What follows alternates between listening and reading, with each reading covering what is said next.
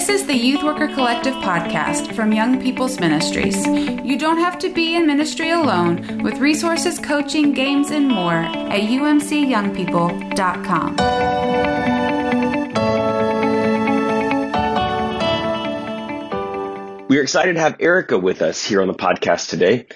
Erica is the president of YouthWorks. She began at YouthWorks in 2000 as a summer site staff and worked a number of roles until she stepped into the director position in 2008. Erica and her husband Cody stay busy with their three kids, Jonah, Kana, and Mercy, in North Minneapolis. And we are so excited to have her with us today. Um, the first fear that leaders had was what is YouthWorks doing to COVID proof? Um, how can we be certain um, that we're entering into a safe experience?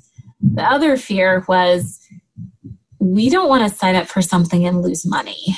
Um, and that is a real fear and a real concern because we took um, you know a pretty tough approach to how we had to shut down the summer um, in order to be sustaining and here today we had to partner with our churches to refund to do a combination of a refund and a, and a deposit that we took back and then a credit. So it was a series of of we have to work together in order to be here in 2021 to, to, to sustain. But people don't want to do that again and i don't want people to do that again.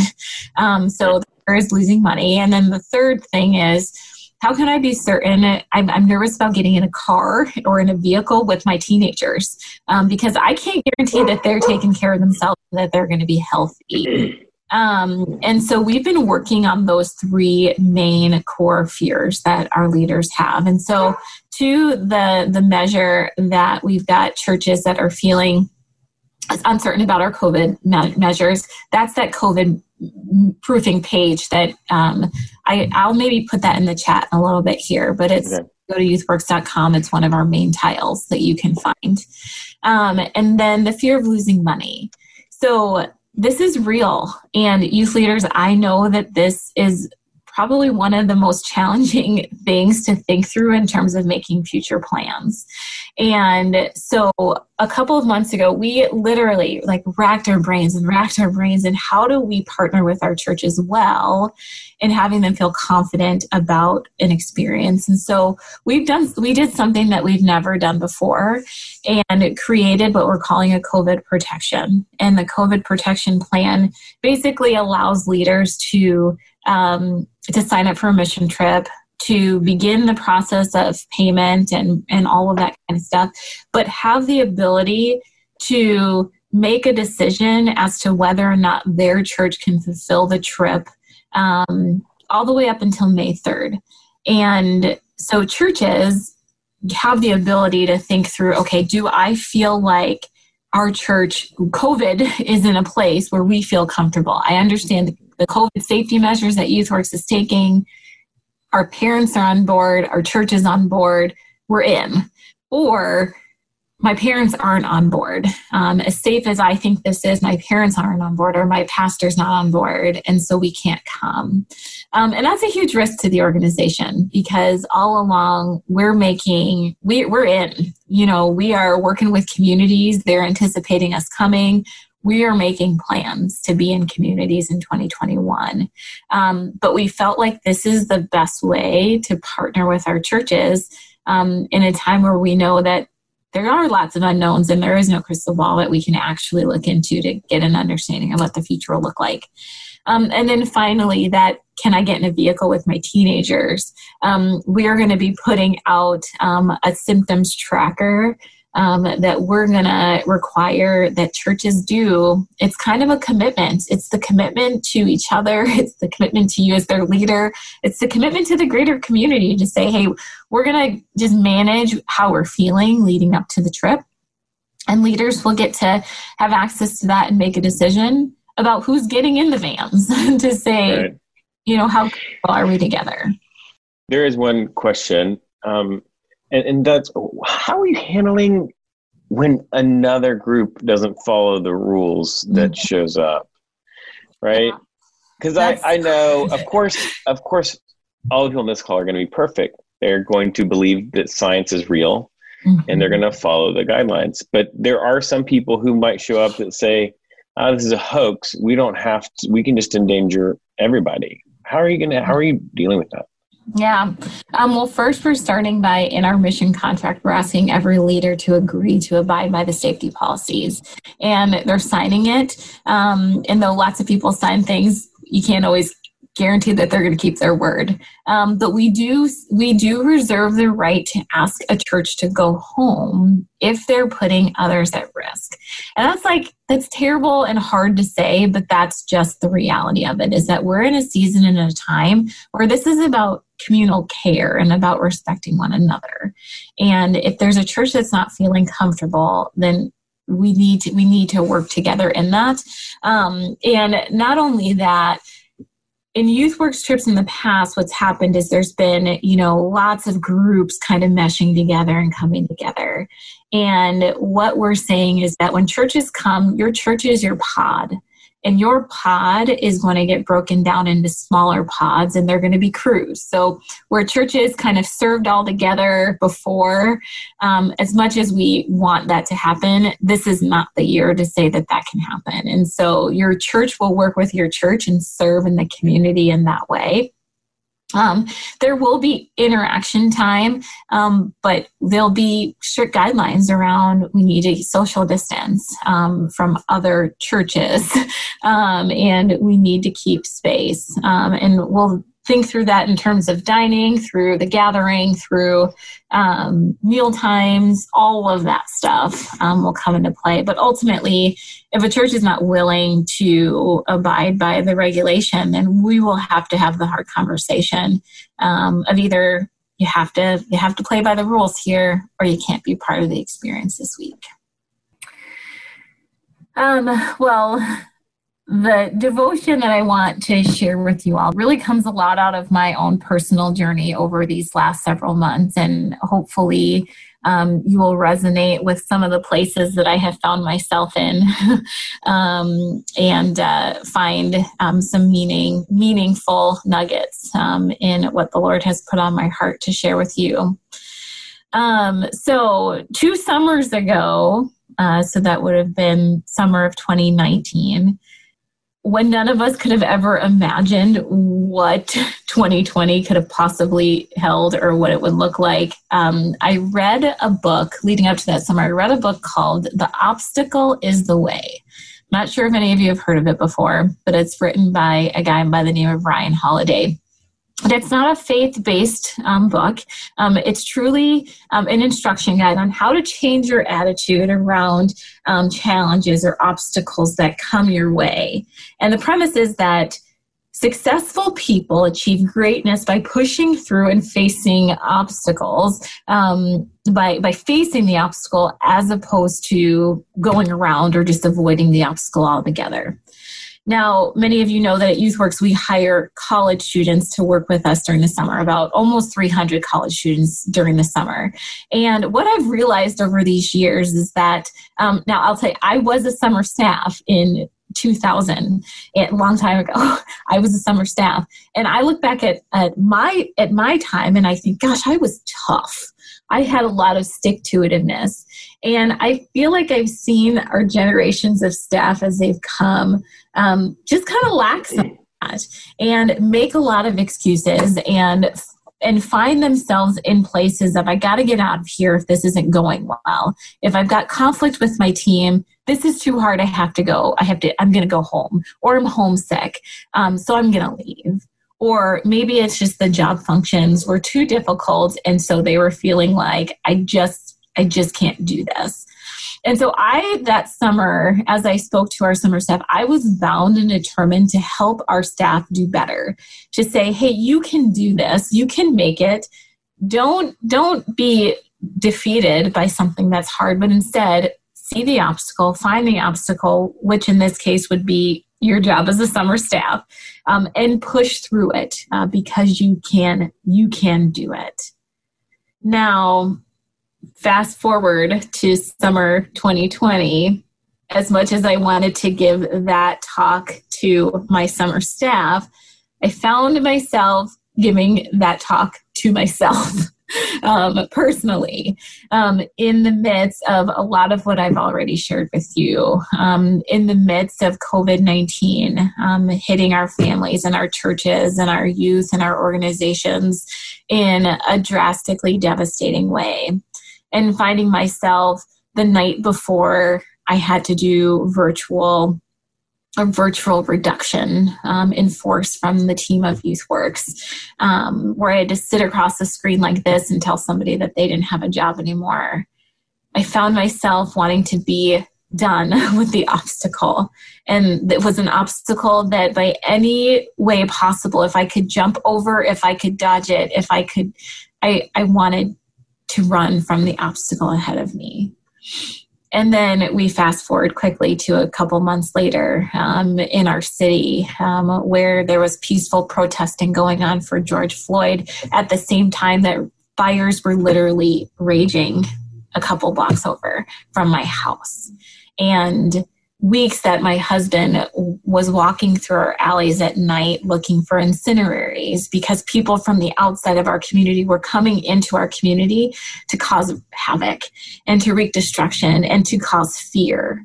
And I will tell you that there was nothing I wanted to do but to dodge the obstacle. But the obstacles were present, they were here, and they were not, they were not going away. And it was clear that we had to face them. And, and I would say that my most natural, my desire or response during that season um, was to withdraw. And if I were to really kind of get into the emotional place that I was, I wanted to withdraw from the community um, because I was hurt and I was angry and I was sad and it was hard to lead in the midst of all of that it's been hard to lead during COVID. It's been hard to, to lead during a time where our country is face, facing the realities of racial injustice. It's hard to do that as a Black woman of a dominantly white organization. And so God continues to place these obstacles in my path. And I would say He's placing obstacles in all of our path and if we could become invisible some days and just simply penetrate through them and sneak our way to the other side, I think many of us um, would rather do that. And in some of my quiet time this summer, um, I came to um, the story that we're all familiar with in Daniel about um, Shadrach, Meshach, and Abednego. Um, and if you remember in that story, they were facing all kind of obstacles, but one of the obstacles that they were required to face was this: Hey, you have to praise um, this statue that Nebuchadnezzar had built um, upon the sound of the, this this music, and you have to you have to praise um, these statues instead of praising praising God. And if they didn't, they were going to be thrown into a furnace. And instead of saying, okay, I'm going to take the easy way out, I'm just going to concede, we're just going to do this, they said, um, we're not going to because our God is able to rescue and protect us from the fire. So I'm just going to read um, that part of Daniel 3 real quick. Daniel 3, verse 16, where it says Shadrach, Meshach, and Abednego replied, O Nebuchadnezzar, we don't we do not need to defend ourselves before you. If we're thrown into the blazing furnace, the God whom we serve will is able to save us. He will rescue us from your power. And when I read that, um, I was thinking about the boldness of these gentlemen and the boldness of knowing what was before them. Um, and, you know, in this, they said, you know, God is able to rescue us. And, and rescue in this case didn't mean that they weren't going to have to go through it. Um, it didn't mean that they were going to be relieved of uh, the circumstance right in front of them. Um, and it didn't mean that it wasn't going to be hard. And so when I kind of think about this passion, I think about their experience, really the goodness that we can experience through pushing through um, is sitting in the fact that we serve a God who is able to move with us and move us through um, the fire. And Shadrach, Meshach, and Abednego still had to go through the fire, but God kept them safe and protected them um, in the midst of that. Um, and I believe that as we in our ministries face and probably continue to to kind of see more obstacles coming our way or fortuitous events that we're unexpecting, um, or whether it be the obstacle of having a conversation about racial injustice with our kids, um, or having um, conversations about isolation during COVID. Those feel like obstacles, but we serve a God who is able to keep us um, and to move us through the obstacle. Um, if we truly are willing to face the obstacle as opposed to going around it or trying to dodge it or trying to become invisible in the midst of it. Because in the obstacle, as we face it, we get to proclaim and witness the true power of God at work. And so that is my encouragement to you all today that we would see the obstacle and fight against the desire to withdraw and run from it, but instead face it knowing that we will see and receive God's power as we face it and go through it. So, um, I wonder when when you're in the middle of that, Mm-hmm. Like when you're trying to move through the obstacle, you were talking about wanting to be done, mm-hmm. right? Yeah. How do you keep going? Yeah. When you want to be done? That's a good question. um, you know, and I think that honestly, Jeremy, you know, I think the response for each of us would probably look a little bit different. And I think right. it's kind of probably based on how we're all wired. But, but what about you? Yeah, but for me, yeah, but for me, how I keep going um, is knowing and having to draw myself back to um, something that I absolutely believe is true. Um, I wanted to be done with this whole scenario that YouthWorks has had to deal with in the fall, in the spring, and I wanted to escape it. Um, but what I cling to and know is that the ministry of YouthWorks is not mine. It is not because I'm the president and it's not mine. I steward the ministry that God has called me to be a part of. And so if I believe deeply that God is calling me to steward this ministry, I'm going to continue in obedience to do that. And as much as I want to withdraw or run from or steer into a different way, I know that God has called me to steward this organization for this time. And so if I do that, that's what I that's what I can put my hope and my confidence in is that God is leading and I'm I'm following um, and I'm going to steer into this obstacle um, honestly for me out of obedience um, to God uh, to continue to be faithful um, knowing that He'll direct it and that the mission is is is God's mission and He will he will lead it and guide it in the direction that he sees fit.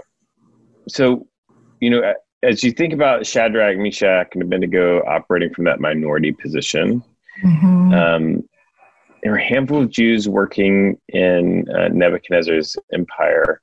Mm-hmm. Um, how do we deal with, and, and, this is kind of just tangentially related to to your uh, your devotion, but how do we deal with the the government obstacles in our path? Mm. Right? Yeah. There's and there's and right now there's there's been very few times where uh, government things have actually directly impacted youth ministry. Mm-hmm. But there's a lot of it right now. And then there's all of the like insane things that are going on that it's affecting sort of everybody's life. Mm-hmm. Um, how do we deal with that? Gosh. Um, yeah, I feel like that's a bit of a discussion question. Um, sure. yeah, know, we might. We...